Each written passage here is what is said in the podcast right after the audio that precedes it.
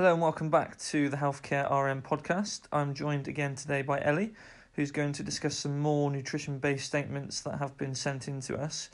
So let me bring the first one up for you, Ellie, which is if I eat gluten free, I'm eating healthily.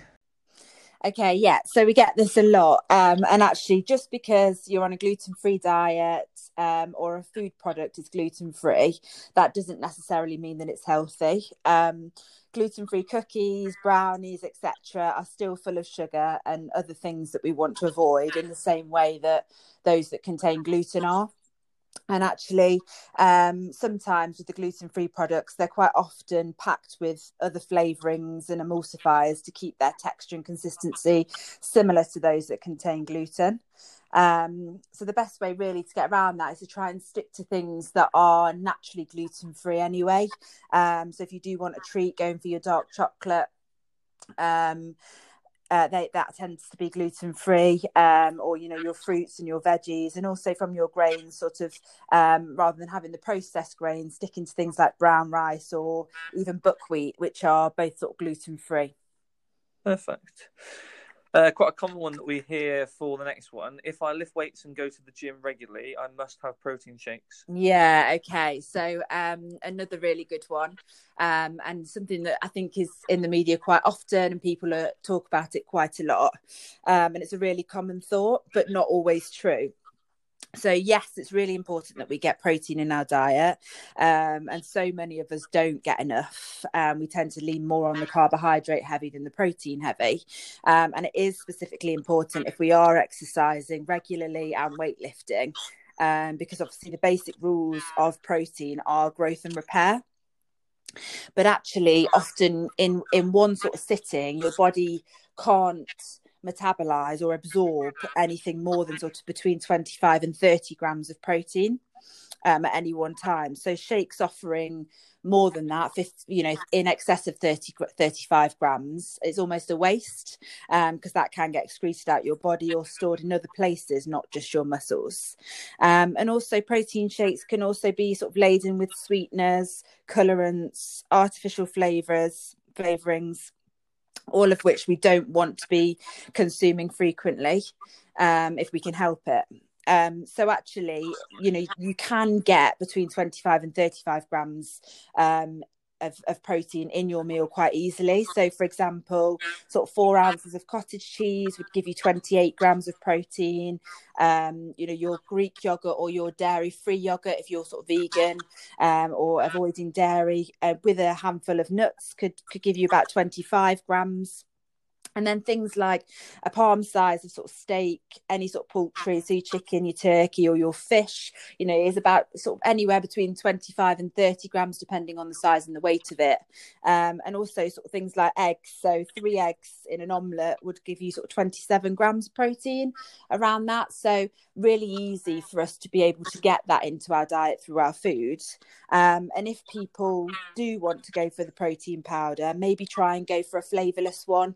And there's also things like not always whey, there's pea protein or rice protein as well. And just putting that in a smoothie with things like berries or um, avocado and things to get the flavouring from the natural fruits, um, banana, that sort of thing, rather than getting it with the the artificial flavours already added. Yeah, so it's a really good point. I think sometimes a lot of people don't often realize that we can get that amount of protein from food sources and I think yeah. if they get sort of 25 30 grams of protein they feel as though it has to come from a shake when in reality it doesn't. So you've yeah mentioned some really good ideas there which is good. Yeah exactly. And often they can be really expensive as well um the protein yeah. shakes depending on which ones you order. Um so actually you might find that it's far more cost effective to buy you know sort of eggs or which also give you a lot more of a nutritional value um, or things like avocado, for example, as well. Good. Okay, and the final one we've got is vegan and vegetarian diets are the healthiest ones out there. Okay, good. Um, another really um, common misconception, and actually, yes, both vegan and vegetarian diets can be healthy, absolutely, but they have to be done right. Um, and just because you're not having meat or animal based products in your diet doesn't necessarily mean that you're automatically healthy. Meat and animal uh, based products do provide us with some of our amino acids, which are a building block of protein, and they're essential for lots of things in our diet, including sort of neurotransmitter production. So they're their happy hormones that we find in our brain, which is really, really important. So we need to be making sure if we're choosing to not eat meat or animal based products, then we're getting that from our plant based sources. So, avocado being a really good one, nuts being another one, and also some fruit and veg like bananas and um, our our oil so olive oil in particular can provide us with that as well. So really important that we try and get that into our diet to replace it um, also vitamin b12 um, is a really common one um, that actually we can be deficient in. Um, and it is commonly sort of vegans in particular, but also vegetarians that that don't get enough of this in their diet because primarily our source is through animal based products. Um, so and B vitamin B12 is so important for energy production um, and our nerve, keeping our nerve and blood cells healthy. So, what you want to be doing is trying to make sure that you're getting it from things like cereal that are fortified with vitamin B12. Um, also, there's some flours now that are fortified with vitamin B12, so getting that into your diet. Marmite, if you like it, is also a source. Um, and finally, you know, if if if you're finding that you're not getting enough, it might be worth looking at a supplement, um, but obviously speak to a healthcare practitioner first. Okay. Um, and I suppose the other thing is we talked about the importance of protein and meat, fish, and eggs um, are big sources um, mm. of of our of protein, and obviously we wouldn't be getting that in a vegan or vegetarian diet.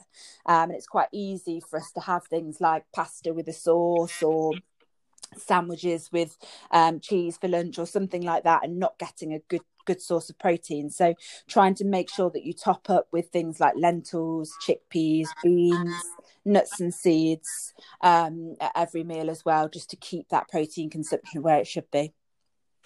Okay, brilliant. Well, thanks a lot for coming back on the podcast and thanks for going through those again. That's all right. Um, like we said before, if anyone does have any other statements or, or, things that they've heard that they want Ellie to discuss or go through, then let us know. Um, but for now, we'll leave it there. So thanks a lot again, Ellie. Thank you.